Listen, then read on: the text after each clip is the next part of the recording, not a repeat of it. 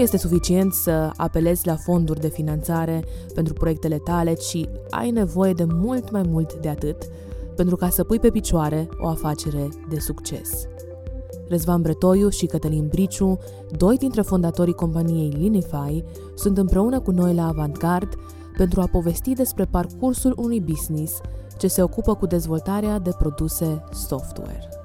Îi avem uh, astăzi alături de noi uh, pe doi dintre cei trei uh, fondatori a unei companii ce oferă soluții de IT, Răzvan Bretoiu și Cătălin Briciu. Bine ați venit și vă mulțumim că ați acceptat invitația noastră. Compania de care discutăm astăzi o să vă rog să o prezentați chiar voi în această introducere. Bine ați venit! Okay. Bine v-am găsit! Bine v-am găsit! Păi, Linify este compania despre care vorbim. Ne ocupăm cu dezvoltarea de produse software, mai ales aplicații mobile și web. Cam asta ceea ce facem și am avut două startup-uri, DeliverMe și Notifier, despre care vom vorbi în continuare.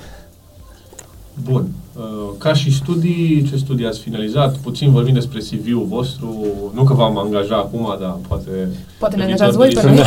Sau ne angajați pe noi ca și consultanți externi. Uh, hai să discutăm puțin despre parcursul vostru profesional și ca și pregătire. Uh, eu am terminat uh, facultatea UTCN din Cluj-Napoca, secția calculatoare. Um, pe parcursul facultății am urmat uh, școala uh, de la Pitec Plus, Academy Plus, unde am fost în prima generație um, și am urmat diferite stagii de Erasmus în străinătate, și m-am implicat în diferite programe de startup.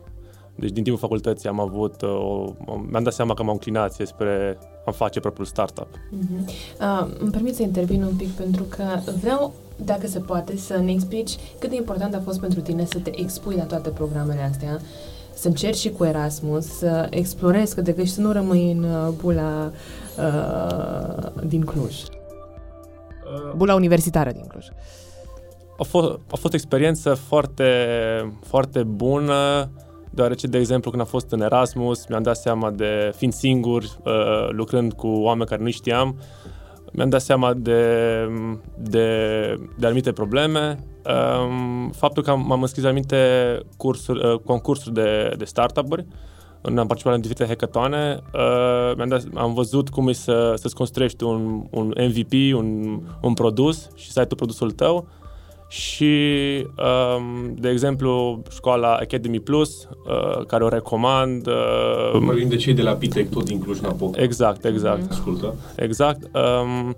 m-a, m-a ajutat foarte mult să mă dezvolt din punct de vedere al unui programator. Deci ai început să vezi programarea cu alți ochi după ce ai cunoscut pe...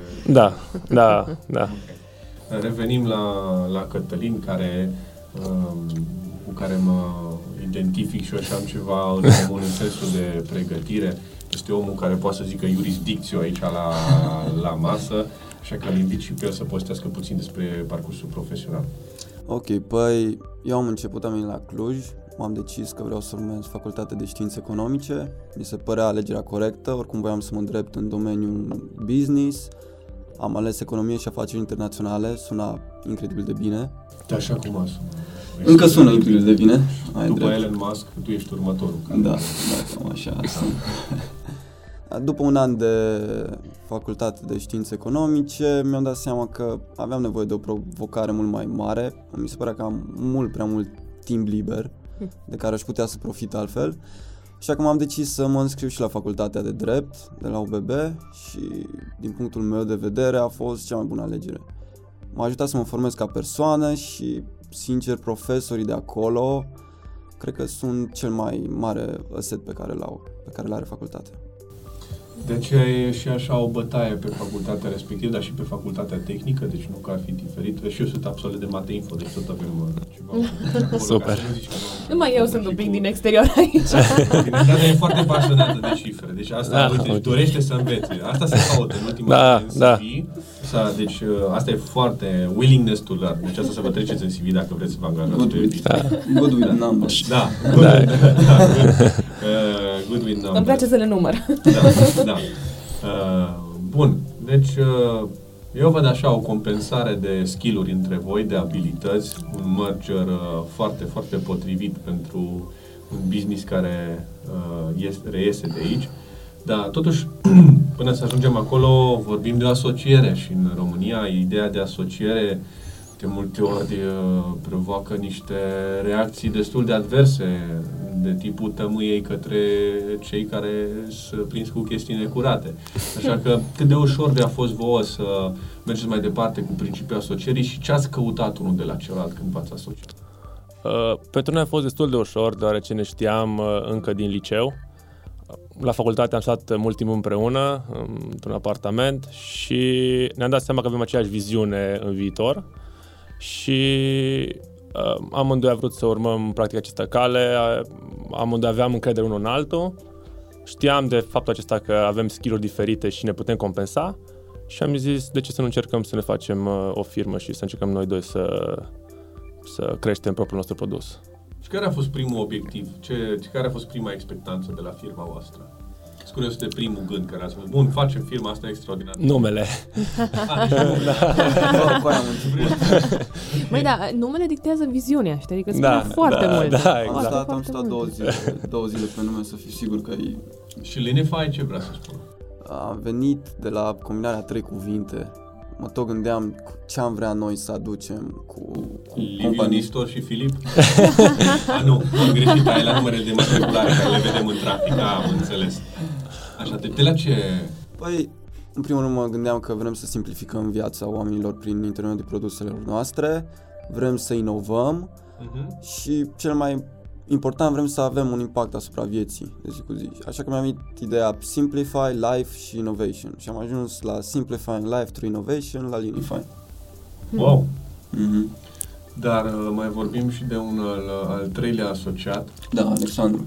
Alexandru Bogdan, Așa, îl salutăm pe Alexandru și Da. uh, îl felicităm pentru ceea ce face. Hai să vorbim puțin și despre el. El din ce zonă vine? el vine tot din zona IT, a terminat uh, calculatoare, a fost coleg cu mine și pe el știam tot uh, așa din liceu, um, iar la facultate am făcut cu el Academy Plus.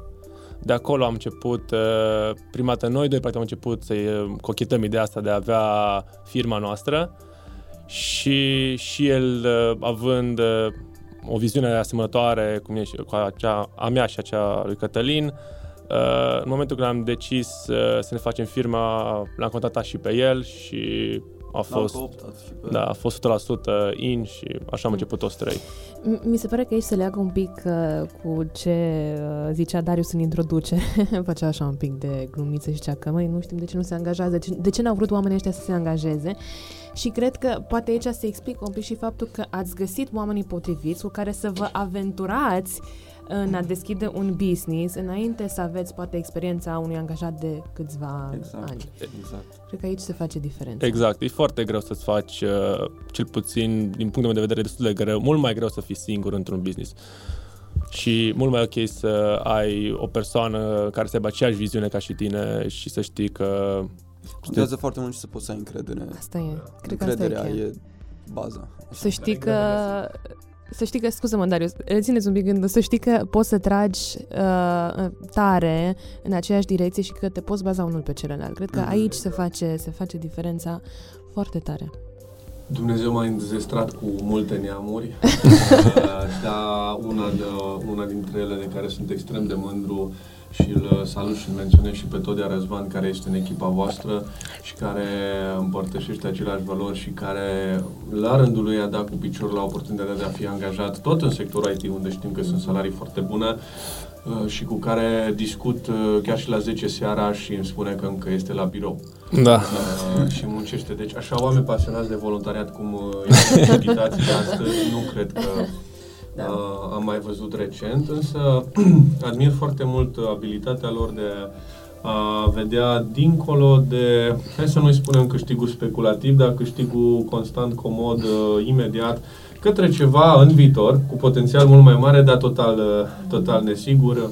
V-ați potrivit de minune și pe Wall Street, deci da. la mine. Uh, bun. Dar, uh, totuși, eu nu înțeleg de ce nu aș merge la o companie din Forbes uh, sau sau top 300, top 100 pentru soluții IT și aș veni la voi. Aș uh, dori să mă ajutați să înțeleg chestia asta. Cred că cel mai important lucru e relația cu clientul. Într-o firmă mai mică ai o relație mult mai strânsă clientul, cu, în special cu produsul care vrei să dezvolți. Mm-hmm. Exact. Și al doilea lucru ar fi timpul petrecut în dezvoltarea produsului. Într-o firmă mare există mai multe procese, automat timpul film uh, mai mult, uh, costurile se ridică și rezultă un produs care poate să fie mult mai scump, poate să, calitatea poate să fie bună sau uh, mai bună, dar aici depinde de exact de client cum ce alege. Punctele forte a, a oricărei companii mici, eu cred că sunt dinamicitatea și flexibilitatea mm-hmm. pe care le oferă. Ne putem mula foarte ușor pe nevoile clientului, foarte rapid, și în cazul în care are nevoie de ceva urgent, noi putem sta mm-hmm. ziua aia. Și cred că nici clientul, în funcție de că bănuiesc că vine dintr-o grămadă de domenii, zone, etape de viață, posibilități financiare, nici nu este atât de intimidat exact. neapărat de un dita mai sistem uh, pe care și așa nu-l înțelege, așa comun și probabil comunică mult mai... Uh... Comunicarea e mult mai exact. apropiată cumva exact, chiar. Exact, exact, exact. Problema mare la clienții mm. că trebuie să să ajuți pe ei să-și rafineze ideea. Uh-huh. Nu vin cu specificațiile clare și bă, asta trebuie făcut, asta trebuie să facem, ci au o idee cum ar vrea să fie, iar tu trebuie să ajuți, bă, uite, mai este ceva pe piață, ceva asemănător, trebuie să ai ceva în plus, uh, îi ajuți pe ei să-și rafineze ideea. Și poate filmele mari, nu știu cât, uh, cât timp uh, vor să depună pentru asemenea clienți. Bine, vorbim de diferite nișe, în fiecare piață vorbim de clienți și clienți, vorbim de tarife și tarife până la urmă. Exact. Pentru ei nu e fezabil să stea să discute atâta cu un client pentru uh, exact. o factură care în momentul în care o rupe clientul să nu și poate permite.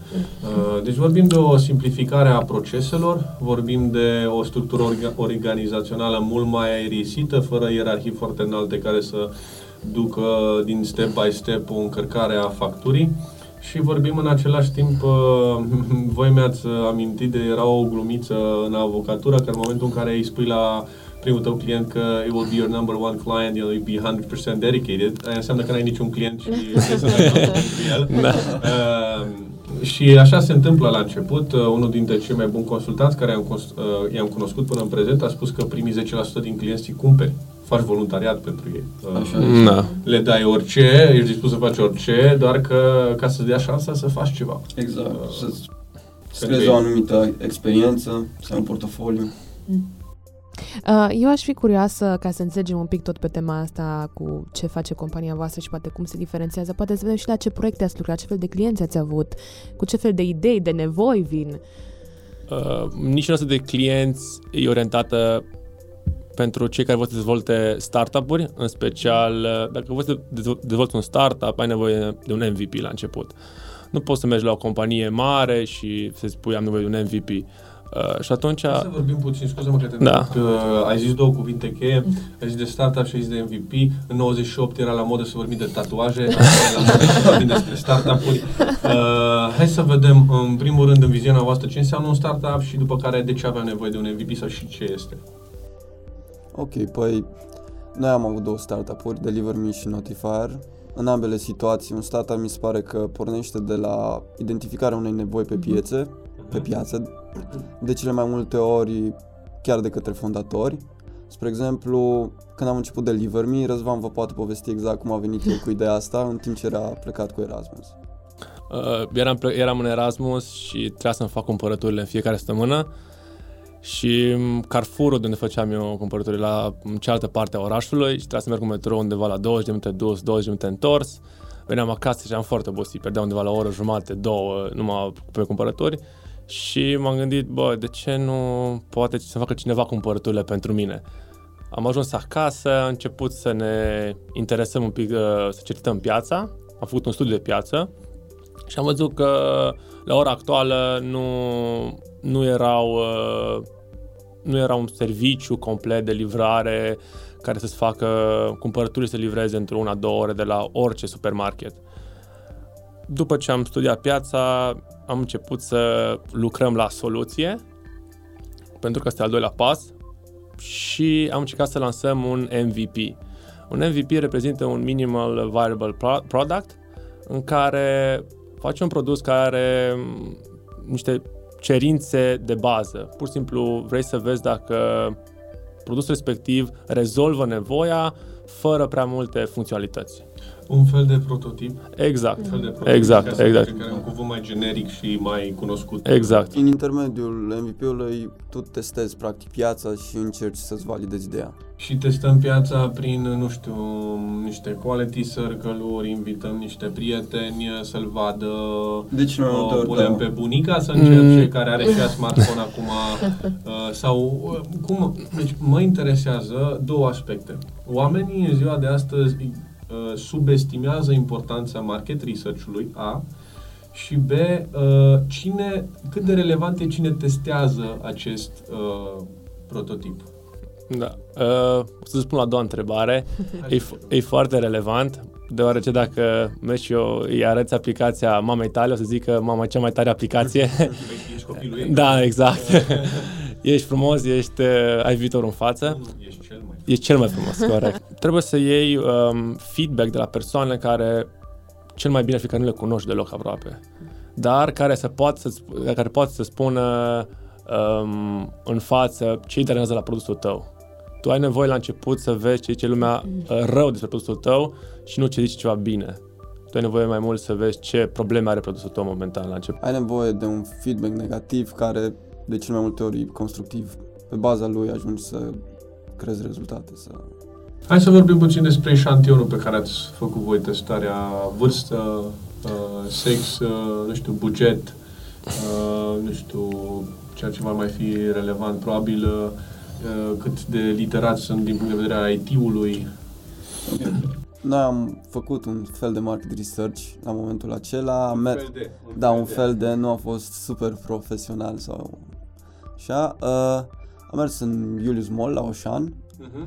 și acolo oamenii care ieșeau din supermarket îi abordam și pur și simplu treceam printr-o suite de întrebări și ne răspundeau.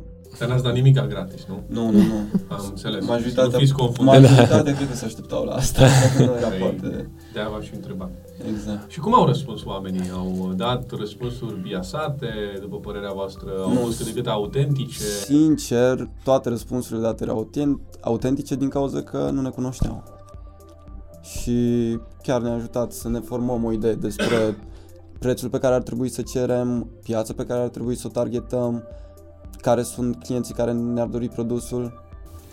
Și dacă ar fi să îi împărțim între sexe, pentru că știm că apetitul spre cumpărare e diferit. Adică eu ca și bărbat sigur aș plăti prin aplicația voastră să-mi faceți cumpărăturile, dar probabil, uh, cum să zic, uh, jumătățile noastre mai frumoase, să zic așa, mai vor să intre și într-un magazin de pantofi, într-un magazin de haine.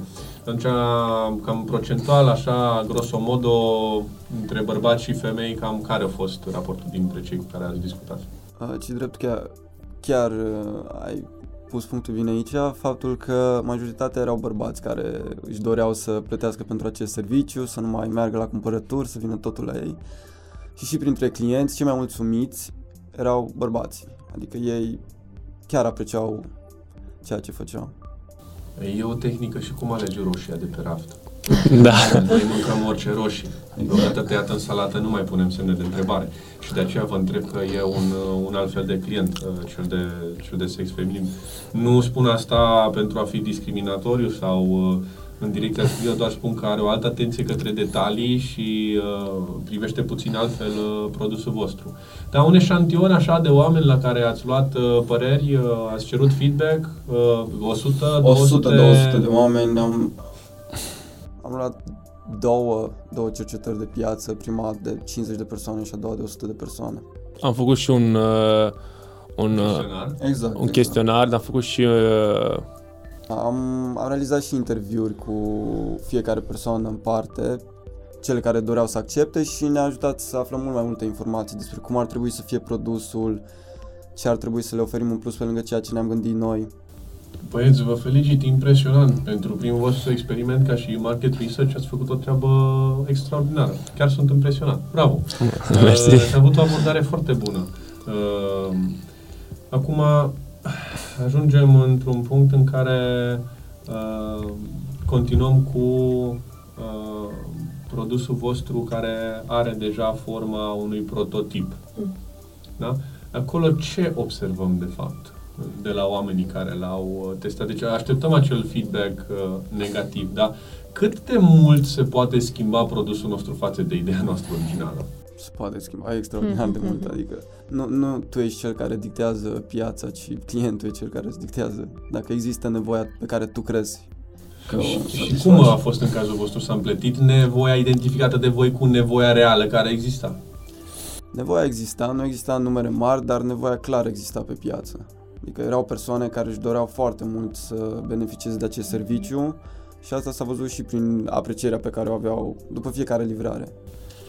Și exista, exista un uh, break-even point, adică 100 de clienți uh, în fiecare lună ca să fim uh, pe zero Uh, din punct de vedere operațional sau uh, un astfel de target nu s-a luat în considerare datorită entuziasmului și dorinței de a am, face am, am făcut și previziuni financiare și ăsta a fost alt motiv pentru care am decis să, să nu continuăm în momentul acesta cu serviciul Deliver Me. Uh-huh.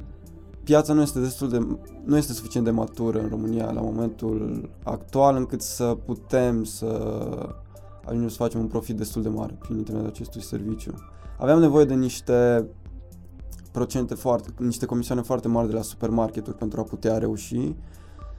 Ceea ce e destul de greu, pentru da. că supermarketurile exact. iau deciziile din țara de origine și facturează la 60-120 de zile.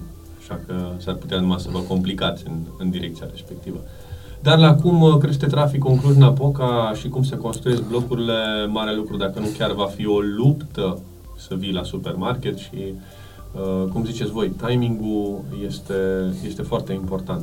Mă țin bine de scaun, da? da. Uitați la mine și începem să deschidem cutia Pandorei. Startup Nation. Sunteți beneficiar ai da. programului. Ne-a ajutat foarte mult. E unul dintre cele mai populare cuvinte pe care le-am auzit în ultima perioadă Uh, și fondurile în general, tot ce înseamnă fonduri, că sunt europene, că e Startup Nation, că ce-o fi, uh, a devenit uh, și foarte la îndemână, dar nu prea știm așa ce e. Faceți-ne cunoștință și nouă. De a-ți îndeplini visul visurilor, așa De a fi antreprenor, de a face milioane de euro și de a fi super profitabil. Da. Asta e. Asta e. Asta e, băi. În mare. Din punctul nostru de vedere, e o oportunitate foarte bună pentru antreprenori să acceseze aceste fonduri. Noi, cel puțin, am avut n-am întâmpinat probleme în, decontă, mm-hmm. în decontarea sumelor pe care le-am înscris în proiect și eu sunt de părere că chiar sunt un real ajutor pentru mm-hmm mediul de afaceri din România la început de drum. Acum depinde cum se implementează în fiecare județ în parte, însă în Cluj eu cel puțin am avut probleme. Deci am mai avut un al patrulea asociat în firmă care este statul. Da. Dar de ce, te, de ce ai, s-au apărut niște riduri când ai zis? în ce sens? Sau hai să vorbim puțin despre da. experiența voastră. În primul rând, a fost greu să accesați fondurile? Nu a fost așa greu. M-am aflat la o firmă de consultanță la un specialist. Exact. Uh, ce a fost greu a fost um, lipsa de comunicare între stat și cei care vreau să facă proiectul, lipsa de informații. Nu existau um, informații clare despre ce ar trebui, cum ar trebui să fie implementat, uh, ce se punctează, ce nu se punctează și atât noi, nici noi nu știam cât nici uh, de consultanță. Era pur și simplu lumea o nebuloasă. Mm. Nu știa când începe programul, nu se știa uh, exact ce să puncteze. Uh, după aceea, un alt uh, impediment care l-am întâmpinat cu statul a fost uh, faptul că ne-am, ne-am lovit de multe multe da, și multă birocrație mm-hmm. prin care a să trecem pentru a, fi de, pentru a ne deconta banii. Termenele erau foarte desamânate. Mm și statul are o structură organizațională impresionantă cu niște ierarhii enorm de înalte și dacă ăsta e avantajul vostru competitiv, uh, dacă ar fi să, com- să, să intrați într-o companie contra statului, ați fi fost de mult declarat uh, câștigători. Uh, dar ca și finanțe, cam ce buget trebuie să dispun când uh, încep un astfel de proiect, că totuși trebuie să achit un avans către un consultant, am probabil, nu știu, niște cheltuieli, uh, deci să ne povestiți puțin, cât, 1000, 2000, 3000 de euro ar fi bine să iau? 2-3000 de euro ar trebui să ai puși deoparte ca să fii sigur că acoperi toate costurile care vor fi suportate efectiv de către tine. Cam care ar fi acestea? Păi ar fi comisionul de acordare, care se ridică undeva în jur de 1000 de euro, aproape de 1000 de euro, comisioanele pe care le plătești după... Noi am făcut, de exemplu, prin credit punte, prin, cu ajutorul băncii Transilvania. Mhm. Acolo trebuie să plătești un comision pentru creditul care ți-l acordă până sunt decontați banii de către stat.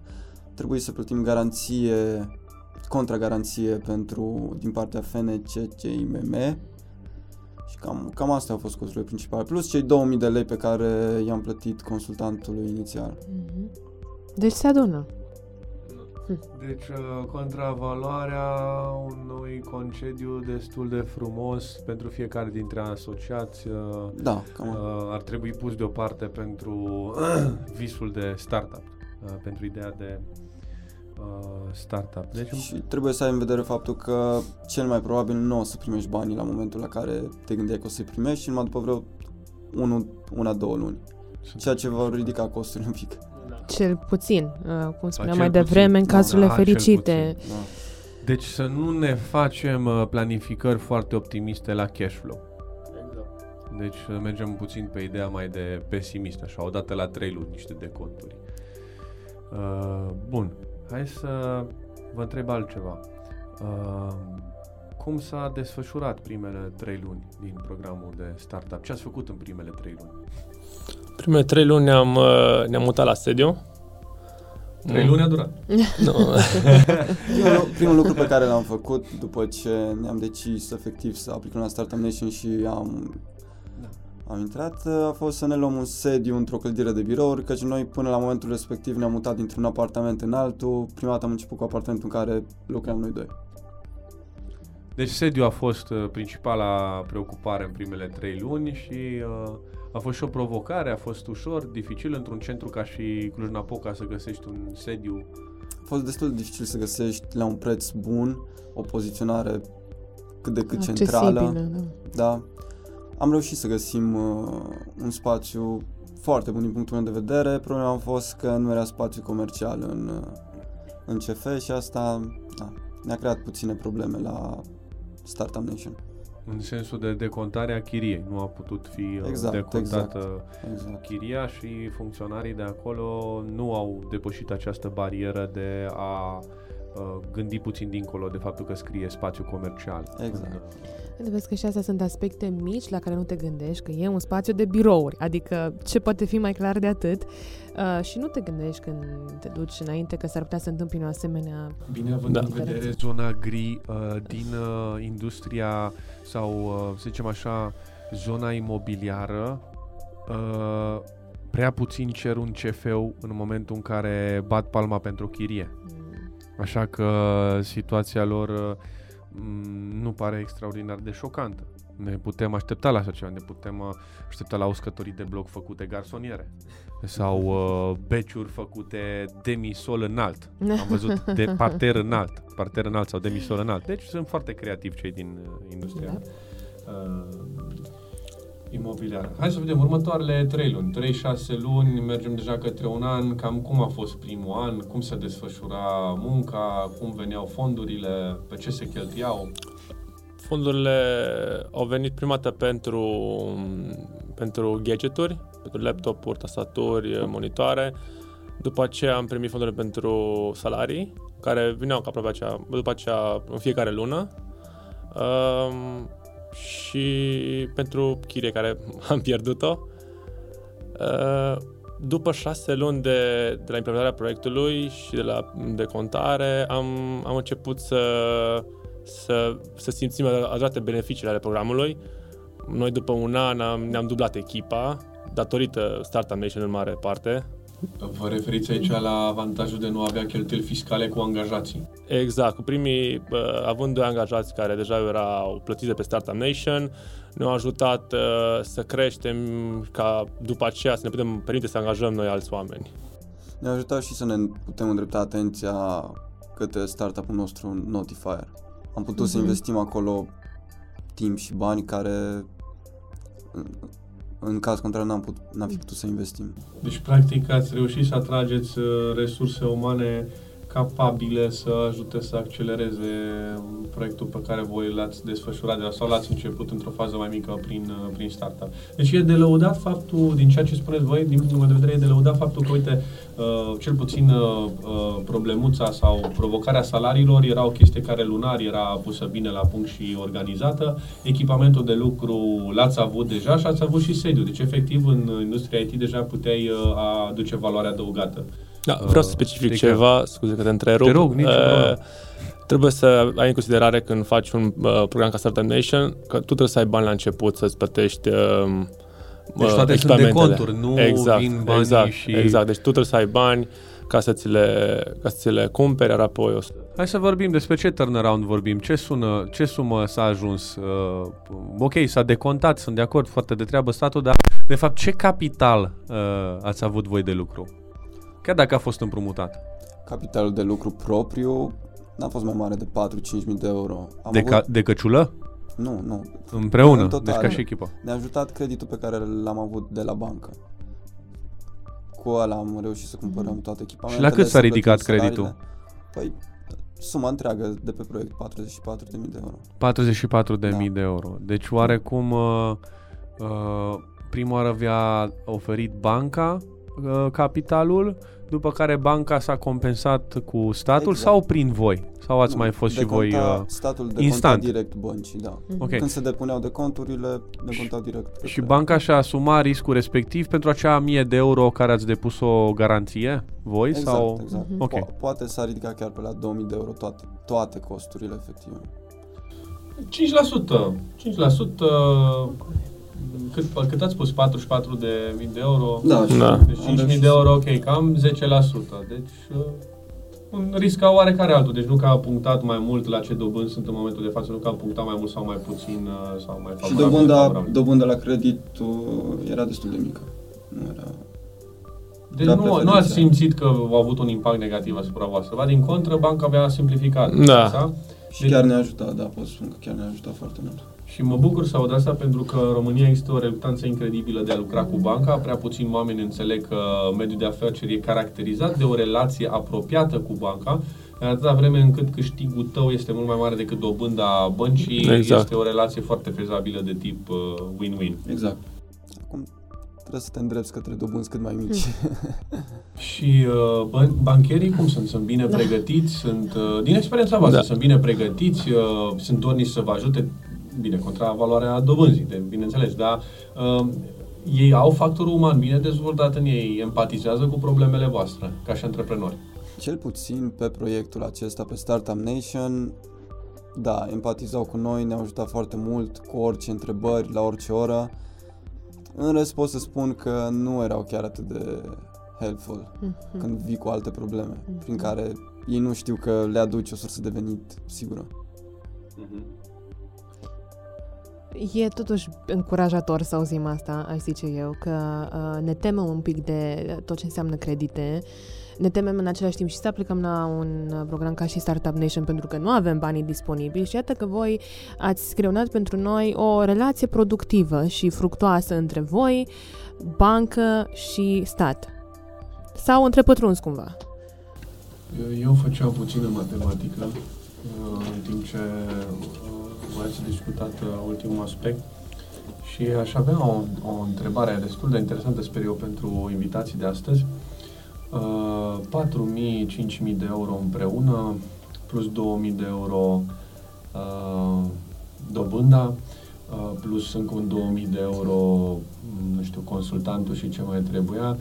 Oare cu 10.000 de euro dacă îi aveați mai se renta să aplicăm pentru Startup Nation, dacă aveți capitalul de start sau nu. Eu sunt de părere că da, se merita să, se merita să acces. Da, dacă decurgea exact cum a decurs la noi.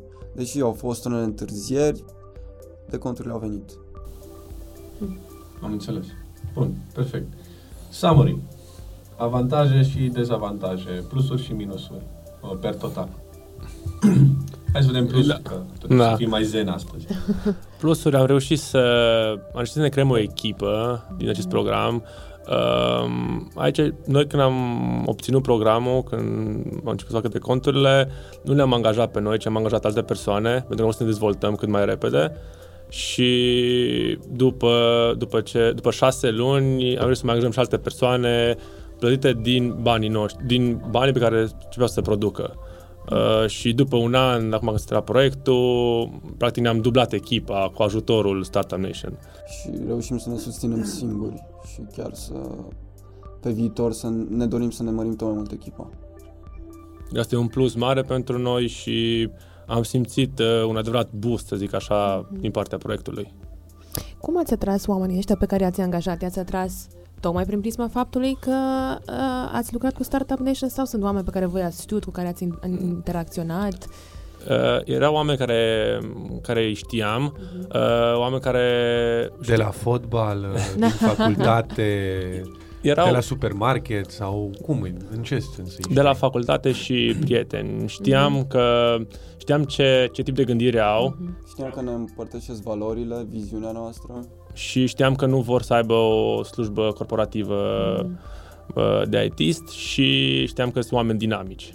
Când le-am zis uh, de faptul că o să aibă și salar, deja a fost, uh, a fost perfect. Era, potrivit. era așa un plus, n-ar Da. fi contat foarte mult, uh, da, dar era un plus uh, bine venit. Totuși, uh, aș dori să subliniez faptul că admir uh, atitudinea invitaților de astăzi de a nu se plăti pe ei uh, în schimbul a plăti pe altul care vine probabil, va munci cod la cod sau probabil nici nu se va ridica la nivelul de pregătire a antreprenorului respectiv, dar uh, din nou sa- sacrifică venitul lui pentru uh, a aduce un nou om în echipă. Deci bravo băieți aici, a, a, a fost un seminar, a fost un uh, business pill în seminarul de astăzi, foarte, foarte interesant.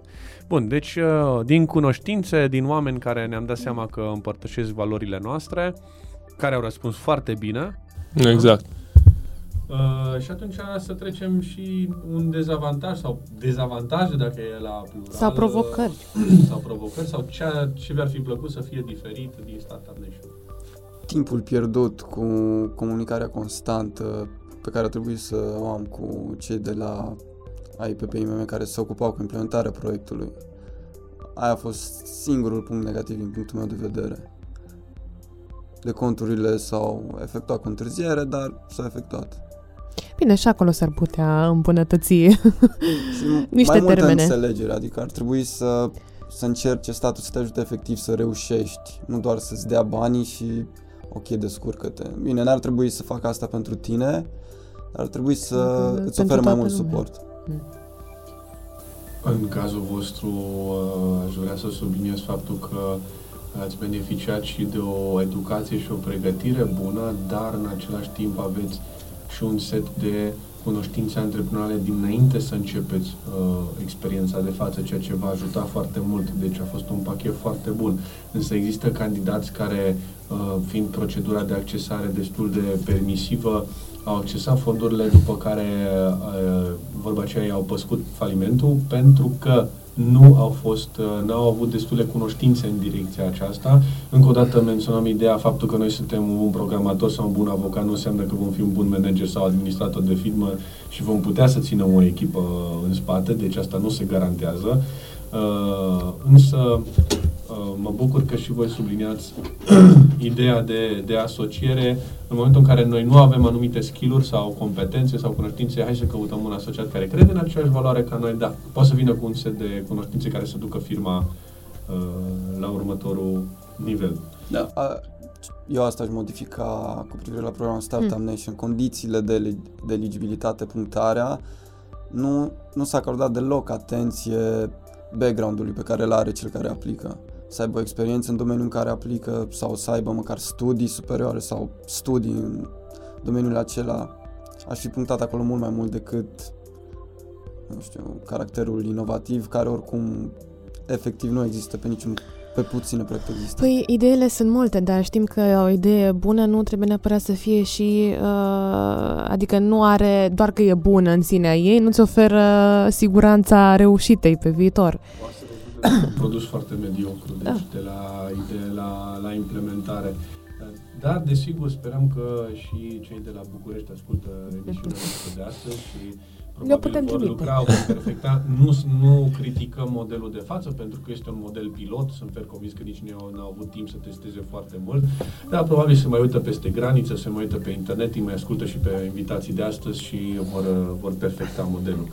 Hai să vedem puțin despre produsele voastre. Primul produs a fost uh, Deliver Me, de care și am, de care și am vorbit. Uh, ce-ți uh, pune la dispoziție Deliver Me era o platformă online prin care tu puteai să faci cumpărăturile alimentare de la diferite supermarketuri și anumite persoane, uh, modelul era bazat pe modelul Uber, anumite persoane specializate mergeau și făceau cumpărăturile pentru tine și ți le vreau acasă. Era, noi vreau să, în produsul ăsta vreau pra- practic să introducem o conexiune de cel care face cumpărăturile, să nu fie un simplu angajat, de exemplu, de la Cora, de exemplu, care face, face cumpărăturile și te trimite acasă, să fie o persoană care chiar vrea să te ajute să-ți faci cumpărăturile.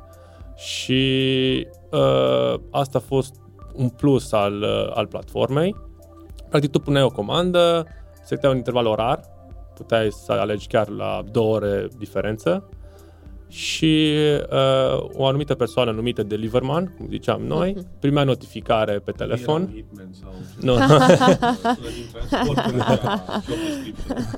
Element. Uh, primea o notificare pe telefon cu comanda respectivă, mergea la supermarketul uh, selectat de către utilizator, um, cumpăra produsele și le livra acestea în interval orar selectat. Iar apoi utilizatorul lăsa un feedback uh, omului care a livrat. Cătălin, cum stăm cu previziunile aici, cu costurile, cum ai, le-ai defalcat, cum le-ai anticipat, ce forecast-uri ți-ai făcut? Păi, trebuia în primul rând să avem în vedere cheltuielile cele mai mari pe care le aveam.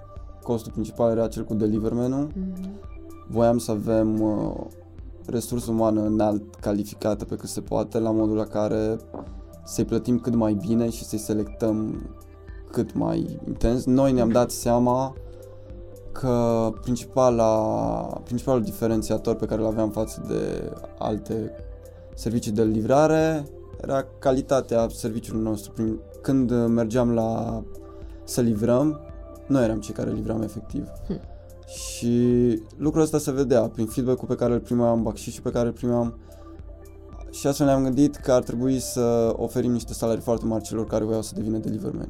Adică să pornim de la 2000 de lei, Hm. cel puțin. Ăla a fost costul principal. Acum veniturile pe care le puteam obține erau din livrare, comisionul pe care îl aveam de la fiecare supermarket în parte, plus un markup pe care îl aplicam noi pentru serviciile oferite de către platformă. Era singura modalitate prin care puteam să ajungem să depășim pragul de rentabilitate. Da, de ce o strategie de markup costing și de ce nu una de uh, cost plus pricing, de exemplu? Sau, uh, nu știu, uh, de ce mi-a plăcut foarte mult deci ce mi-ai prezentat cu markup, dar aș, aș fi interesat dintre toate care există, de ce te-ai dus fix pe markup?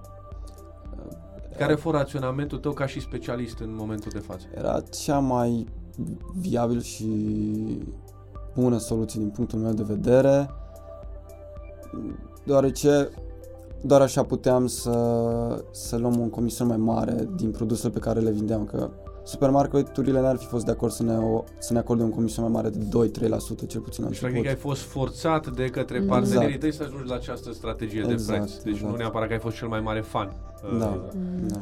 al ei. Am înțeles. Și previziunile au bătut, Excel-ul a bătut cu realitatea. Mm, Nu prea. A, deci n-ai făcut trei scenarii, ai făcut doar unul. Am făcut, a bătut cel mai pesimist. Am bătut către cel mai pesimist. Da. Că totuși, încă o dată îi felicităm pe invitații de astăzi. La o primă experiență reușește să facă previziuni și calcule foarte indexate în ceea ce se întâmplă în realitate. Bravo, bravo băieți, asta e foarte bine. Mersi, mersi tu. Uh, și uh, programul Deliver Me, în momentul de față, este o perspectivă de viitor. Uh, piața din România e educată în direcția asta, își dorește să facă astfel cumpărăturile. Cred că piața din Cluj e, e educată și pregătită, dar piața din România, bine, piața din Cluj și București, dar piața din România încă nu credem că e uh, suficient de matură pentru asemenea produs. Uh, dator, în primul rând, datorită salariului, adică Mhm. dacă pentru salariul mediu de economie, mă nu știu dacă îți permiți să Mhm. dai 20 de lei pe să faci ceva cumpărăturile. Plus că e un festival, adică sâmbătă să nu mergi la mall. Da, exact. E o lipsă de cultură puțin, deci scuză-mă. Da? Și, deci, practic, în România te rezum la maxim 2-3 orașe la care poți Mhm. să, să aplici. Dar se, cursul. s-ar putea, uh, hai să zicem așa, s-ar putea trăi din două, trei orașe.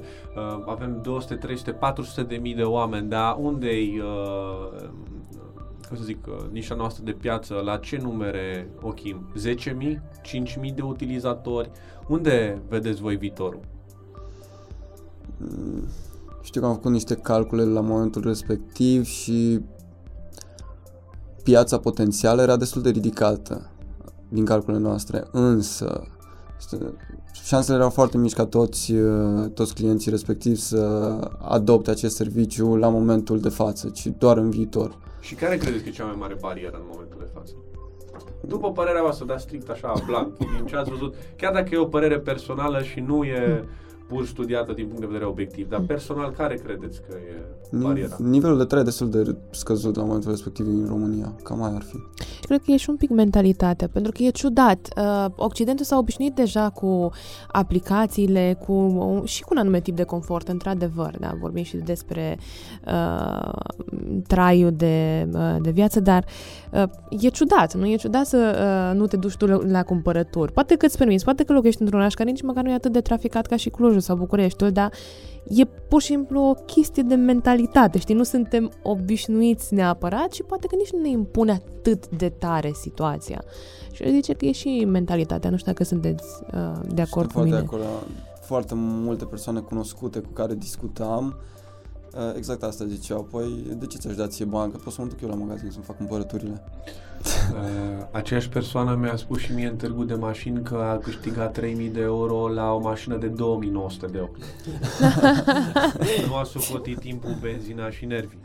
Uh, doar așa câteva cheltuieli care îmi vin în minte. Deci nu vă întristați pentru acel feedback, pentru că e vorba aceea, e ca la mama acasă feedback-ul. Uh, ești pasionată de cafelele 3 în 1? Că urmează o aplicație 8 sau 9 sau Hai să 10 în auzim. 1 și aș vrea să vorbim despre următorul vostru Mhm. uh, produs. Produs. Uh, următorul produs e Notifier, uh, practic o aplicație care înglobează mai multe platforme de uh, platforme gen Marketplace în care oamenii vând chestii, cum ar fi OLX, Autovid. Ce, cu ce te ajută Notifier? Uh, practic tu spui o căutare, vezi că cauți o mașină, nu știu, îți cauți un Audi A4 an 2013 Uh, iar noi, iar Notifier o să te notifice practic real time uh, când un anunț, uh, un Audi A4 din 2013 este postat pe la jumate OLX, Autovid, mobile.de Mhm. Deci un search engine. Exact, un Și search practic engine. o să fii primul care află când cineva își postează anunțul. Tu E- o să fii primul care poate să-l Wow. sune direct și să profite de această oportunitate.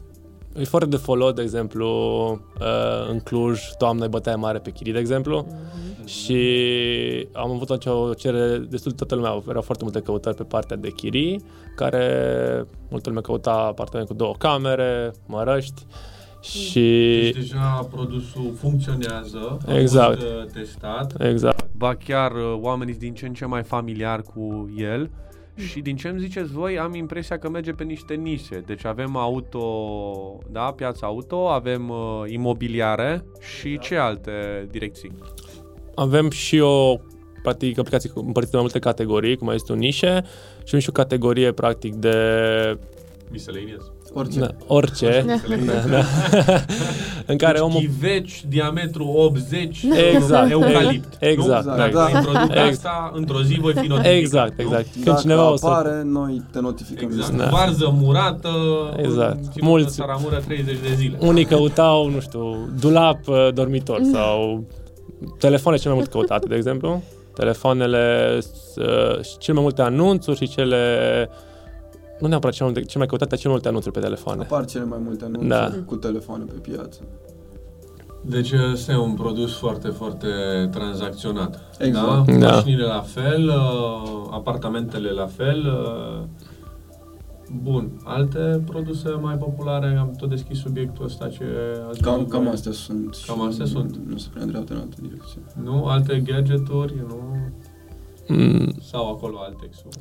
Uh, da, noi, mai bun noi- și garanție. noi facem, noi dăm notificări la, cu anunțuri care în special sunt uh, anunțuri second. De exemplu, nu, nu dăm notificare când se pune pe, pe Altex, de exemplu. Mhm. Mergem în special pe fast deal, să zic așa. Mhm. Uh, cineva a pus anunț pe OLX, ai primit notificare. Cineva a pus anunț pe... Și cum asigur că cel care postează marfa la voi chiar e om de încredere și televizorul chiar merge și a fost a unui bătrân din Germania? Uite, Asta e că nimeni încă nu am oferit posibilitatea de a posta la noi. se postează pe OLX. Se postează pe OLX. Ah, ok, Doar să exact. preia. am înțeles. Exact. Ah, Noi am doar înțeles. preluăm de pe OLX, de pe la jumate. De... Deci riscul în continuare îl lăsați și voi ca Da, și noi, la OLX. noi doar uh, practic te scutim pe tine să intri în fiecare zi să cauți pe, pe asta- platforme, bă, să pus oare un telefon nou de care vreau eu. Și te ajutăm să fii primul. Să- să da, postezi ceva. tot și să poți fi- să fii sigur că nu ai, nu ai fi putut găsi dacă căutai tu, de, deoarece toate platformele sunt incluse. Uite, asta mi se pare o super soluție pentru că uh, trăim într-o vreme în care uh, există un val de suprainformare, foarte multe aplicații, foarte multe site-uri, nici mai poți să ții Exact. ritmul Da. uh, cu ele. Și atunci cred că e o super, și super memoria la soluție. telefon e din ce în ce mai limitată, adică 8 aplicații versus una, de aș fi spus 8 în 1. Da. Da, Uh, a apărut la jumate, la sfert, la zecime.ro, la așa, descafe.ro, tot așa mai departe. de aia nici noi n-am încercat să facem un marketplace, ci am încercat să, ok, nu lăsăm, dacă lăsam pe oameni să-și pună anunțuri la noi în platformă, eram un Deja- marketplace, la fel ca și Da. OLX sau altă platformă. Dar pe viitor e, poate fi un trend ăsta, poate fi o perspectivă de analizat demnă sau doriți să rămâneți doar la produsul original? Mm, Ne-am gândit la mai multe dezvoltări ulterioare a produsului. Uh, n- nu pot, pot să zice că, po- aș putea zice că nu e chiar la ce te referi tu, ci am vrea pe viitor cumva să conectăm, de exemplu, dealerii auto. Uh, tu vrei să cumperi chiar un Audi A4 și nu știi că în parcul din, uh, din Cluj este un Audi A4 de vânzare sau dealer auto care urmează să meargă în Germania să aducă mașini, nu știe că tu vrei un Audi A4. Noi vrem cumva să conectăm pe Să vedem stocurile lor din parc. ceva de genul ăsta, nu exact. apare înregistrarea. A, pur și simplu toți dealerii auto să, să vadă ce caută lumea. Să vadă că utilizatorul X caută asta, ok, păi eu pot să-i ofer asta sau pot să ofer o soluție mai bună sau... Extraordinar de inovativ și de util. Vă recomand să bateți prima oară la Țiriac Auto la ușă și nu la târgul de aici din Gilău, pentru că aici încă suntem la nivelul de a investi în pubele și toalete ecologice. Uh, Deci s-ar putea să aveți un șoc. Eu doar vă pregătesc. Uh, Și din ce se finanțează aplicația? Am, am înțeles, Fonduri mi-am proprii. Găsit, uh, Fonduri nu, proprii, mă investim... refer, uh, Care sunt veniturile? Unde, unde va... Hai să reformulez Cum se întrebarea. monetizează? Cum va genera, da? Cum, se, cum va genera un venit această aplicație pentru voi? Cum A, vă va exact, răsplăti acest exact, produs? exact. Noi ne-am gândit la mai multe metode de monetizare, și B2C și B2B. Mhm. Cel mai probabil vom merge pe varianta B2B în care clienții noștri vor fi parcuri auto, case auto, poate chiar și agenții imobiliare pe viitor. Mhm. Și noi pur și simplu o să le oferim portu- oportunitatea să vadă exact oamenii ce caută și să contacteze direct cu oferte personalizate. pentru Dacă omul dorește asta. A, exact, Corect. exact. Nu o să... Deci fără să-l trimiteți pe de transport. Da. Nu, nu, nu. Arma Toată să- lumea își va da acordul, mai ales și cu GDPR cum e acum. Nu, Tot la, tot la acest capitol, uh, strategia voastră de tarifare se duce în direcția de comision în momentul în care se va produce tranzacția sau uh, un abonament lunar, anual, uh, cum v-ați gândit? Momentan am gândit la un abonament lunar, încă însă este foarte probabil să schimbăm tra- strategia în funcție de, de nevoi. Am avut și multe întâlniri cu case auto și agenții imobiliare, am încercat să le identificăm nevoile și până acum în direcția aia ne îndreptăm spre abonament. Puțin despre profilul clientului în care intră pe platforma asta. Deci, în primul rând, cred că se pricepe cu tehnologia. cred că acolo stă destul de ok. Mă refer la nivelul de a folosi un Măcar. smartphone uh, de tip bijuterie, gen iPhone, pentru altceva în afară de Facebook și uh, Snapchat. Mai există o aplicație care se numește Notifier. Așa, deci a ajuns la acea aplicație, v-a găsit pe, pe platformele de download, da, pentru iOS și Android. Și în rest, el cam, cam cum îi? Îi petrece mult timp uh, pe platforma voastră, se uită la chestii diverse, în medie își pune două, trei filtre. Cam cum e el? Își, de obicei nu petrece prea mult timp pe platformă, își pune o căutare și își primește, primește notificări și când primește notificare se uită la ea uh, dacă îi place, merge pe site-ul respectiv și sună pe utilizator, dacă nu, puțin să în aplicație. Uh, și un profil al clientului ar fi oamenii care, sunt anumiți oameni care fac uh, business din, uh, din, uh, de pe platformele OLX, Publi24 Mhm. la jumate, de aici a și plecat ideea de Notifier. Aveam o cunoștință care cumpăra bovine și le vindea în exterior și mereu trebuia să stea pe OLX sau pe Publi24 să verifice când se pun anunțuri. Uh, și el mi-a, mi-a zis mie că bă, pierd prea mult timp și și când, toată când sun, pierd anunțul, că s-a pus de 4 ore, e o ofertă foarte bună, ăla vinde 100 de bovine și eu le-o date toate, pe toate. Mhm. Și eu zic că nu, pot, nu se poate cumva să fiu notificat în timp real când cineva pune toată România asta un anunț. Și am început să ne gândim și am observat că și la telefon era problema asta, dacă sunai după două ore, era, telefonul era dat dacă era un, un ofertă bună. Și deci cam ăsta ar fi un, un profil de, cli, uh, de, de user, oamenii care chiar fac, poate chiar fac business din chestia asta. Și nu vor să mai Wow. stea Mhm. pe, pe telefon sau să, să fi- se enerveze că pierd un- o ofertă bună. Wow! Uh, Chiar și obiectul de vânzare pe OLX, bovine, e un pic uh, d- uh, mai, uh, mai excentric. Exotic vorba ta. Da, e, e exotic, chiar destul de exotic. Um, în, în încheiere aș uh, face, nu știu dacă chiar o recapitulare, dar aș, aș face o observație pentru cei care se gândesc la Startup Nation din perspectiva uh, sectorului de producție, unde uh, spre deosebire de servicii, cheltuiala crește exponențial dacă îi să o rulăm din propriul capital uh, până la decontare, uh, așadar uh, i-aș ruga pe acei antreprenori să analizeze de două, trei ori dosarul până să hotărăsc pe partea de producție, dar dacă e o nișă pe care se poate respira mai ușor, e cea de servicii și acolo o încurajăm din ce în ce mai tare.